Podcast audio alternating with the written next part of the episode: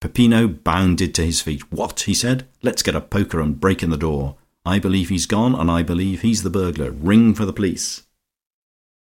"Curry cook, is he?" said Daisy. "Robert and I were right after all. We knew what your Guru was best fitted for, dear Lucia. But then, of course, you always know best, and you and he have been fooling us finely. But you didn't fool me. I knew when you took him away from me what sort of a bargain you had made." Guru, indeed!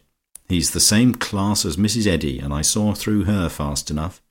And now what are we to do? For my part, I shall just get home and ring up for the police, and say that the Indian who has been living with you all these weeks has stolen my spoons and forks, and my Georgian tankard. Guru, indeed! Burglaroo, I call him. There!" Her passion, like Hyperion's, had lifted her upon her feet, and she stood there defying the whole of the advanced class, short and stout and wholly ridiculous, but with some revolutionary menace about her.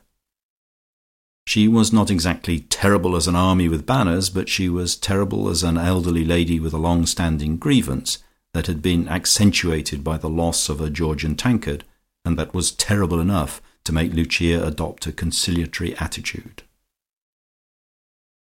Bitterly she repented having stolen Daisy's Guru at all, if the suspicions now thickening in the air proved to be true, but after all they were not proved yet.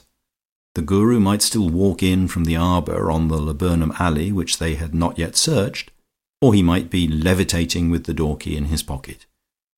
It was not probable, but it was possible, and at this crisis possibilities were things that must be clung to for otherwise you would simply have to submerge like those U boats. They searched all the garden, but found no trace of the curry cook. They made guarded inquiries of the servants as to whether he had been seen, but nothing whatever could be learned about him.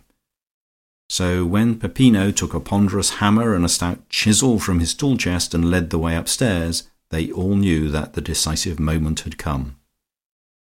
Perhaps he might be meditating, for indeed it was likely that he had a good deal to meditate about. But perhaps Peppino called to him in his most sonorous tones, and said that he would be obliged to break his lock if no answer came, and presently the house resounded with knockings as terrible as those in Macbeth, and much louder. Then suddenly the lock gave, and the door was open. The room was empty, as they had all conjectured by now. The bed was unslept in. They opened the drawers of the wardrobe, and they were as empty as the room. Finally Peppino unlocked the door of a large cupboard that stood in the corner, and with a clinking and crashing of glass there poured out a cataract of empty brandy bottles. Emptiness, that was the keynote of the whole scene, and blank consternation its effect.